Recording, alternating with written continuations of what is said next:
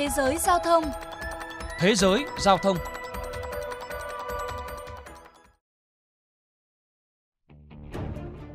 Thưa các bạn, chính phủ Philippines mới đây cho biết sắp đưa ra gói hỗ trợ 1 tỷ peso, tương đương gần 20 triệu đô la Mỹ, nhằm giúp hàng chục nghìn tài xế xe khách công cộng giảm bớt gánh nặng chi phí do giá nhiên liệu tăng cao. Theo Ủy ban điều phối ngân sách phát triển, việc tặng tiền mặt mang lại lợi ích cho khoảng 178.000 lái xe. Số tiền này lấy ở khoản chi tiêu ngoài dự kiến từ ngân sách quốc gia năm 2021, trị giá 4,51 nghìn tỷ peso. Người phát ngôn Ủy ban điều phối ngân sách phát triển Philippines cho biết.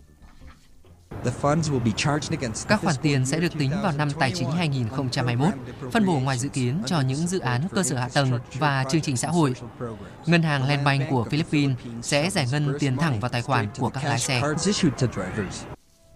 Tuy nhiên, việc hỗ trợ tiền mặt chỉ đáp ứng phần nào lời kêu cứu của các tài xế và đơn vị vận hành giao thông công cộng, vốn đang phải vật lộn để đối phó với tình trạng giá dầu tăng cao cùng nhu cầu hành khách sụt giảm do dịch COVID-19. Nhiều cơ quan chức năng trong đó có Bộ Năng lượng đề xuất, giải pháp căn cơ lúc này là cần tạm dừng ngay việc đánh thuế tiêu thụ đặc biệt đối với sản phẩm xăng dầu.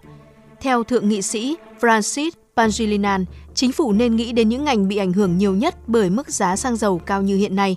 Đó là những nông dân phụ thuộc vào dầu diesel cho thiết bị nông nghiệp, ngư dân cần nhiên liệu ra khơi, đặc biệt các tài xế xe khách và cả người dân sử dụng giao thông công cộng để đi làm.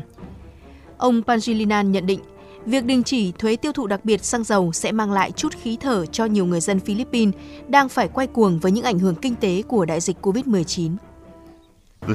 Giá nhiên liệu tăng mạnh, đòi hỏi chính phủ phải hành động nhanh chóng. Việc tạm dừng thuế tiêu thụ đặc biệt nên được tự động kích hoạt để giảm thiểu tác động của nó. Chia sẻ quan điểm trên, ông Alfonso Cusi, Bộ trưởng Năng lượng Philippines cho biết đã gặp đại diện các công ty xăng dầu nhằm tìm kiếm sự cam kết đảm bảo nguồn cung, Bên cạnh đó kêu gọi khả năng chiết khấu, giảm giá nhiên liệu cho người tiêu dùng. Để đảm bảo duy trì hoạt động cũng như bù đắp chi phí, nhiều doanh nghiệp vận tải yêu cầu cơ quan chức năng cho phép tăng giá vé giao thông công cộng. Tuy nhiên đề xuất này không được Bộ Giao thông ủng hộ. Ông Arthur Tugadi, Bộ trưởng Giao thông khẳng định không nên tăng giá vé ở thời điểm này bởi có thể gây tác động tiêu cực và sẽ tốt hơn nếu xem xét các giải pháp khác. Đại diện Bộ Giao thông cho biết sẽ đề xuất với Ủy ban đặc biệt liên cơ quan quản lý các bệnh truyền nhiễm về việc tăng công suất vận chuyển hành khách của phương tiện công cộng từ 50% hiện nay lên 100% trong thời gian tới. Theo Bộ Giao thông, năng lực chuyên chở hành khách tăng đồng nghĩa với doanh thu cao hơn cho lĩnh vực vận tải. Đây sẽ là giải pháp tích cực khi xét đến sự gia tăng chi phí do tăng giá nhiên liệu.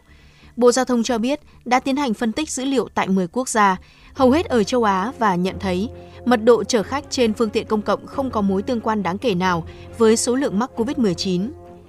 Ông Artemio Tuazon, Thứ trưởng Bộ Giao thông chia sẻ, trước mắt sẽ cho phép các phương tiện vận chuyển thí điểm với 70% công suất.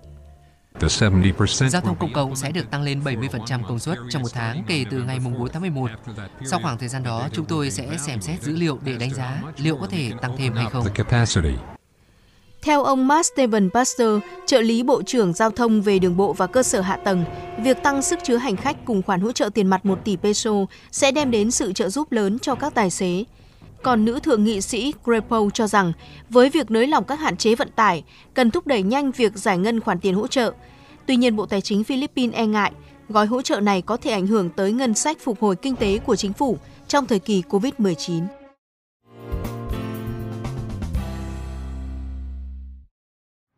Quý vị và các bạn thính giả thân mến, tại Việt Nam, với đợt tăng vào hôm 10 tháng 11 vừa qua, giá xăng trong nước đã có đợt tăng thứ 5 liên tiếp kể từ đầu tháng 9 đến nay. Đại diện nhiều doanh nghiệp vận tải cho biết, trong bối cảnh nền kinh tế vừa trở lại hoạt động theo trạng thái bình thường mới và các doanh nghiệp cũng mới khởi động trở lại, thì việc tăng giá xăng dầu thời điểm này sẽ khiến ngành vận tải gặp nhiều khó khăn để phục hồi. Tiến sĩ Nguyễn Ngọc Tú, giảng viên trường Đại học Kinh doanh và Công nghệ cho rằng, giá xăng dầu của Việt Nam hiện nay đang có cơ cấu thuế là khá cao – các loại thuế trong xăng dầu chiếm khoảng từ 50 đến 55% nên có thể cân đối và điều chỉnh. Còn theo Phó Giáo sư Tiến sĩ Ngô Chí Long, nguyên Viện trưởng Viện Nghiên cứu Thị trường Giá cả Bộ Tài chính, dịch COVID-19 được kiểm soát ở nhiều nước khiến nhu cầu về nhiên liệu gia tăng trong quá trình phục hồi kinh tế, nên dự báo thời gian tới, giá dầu có xu hướng tăng.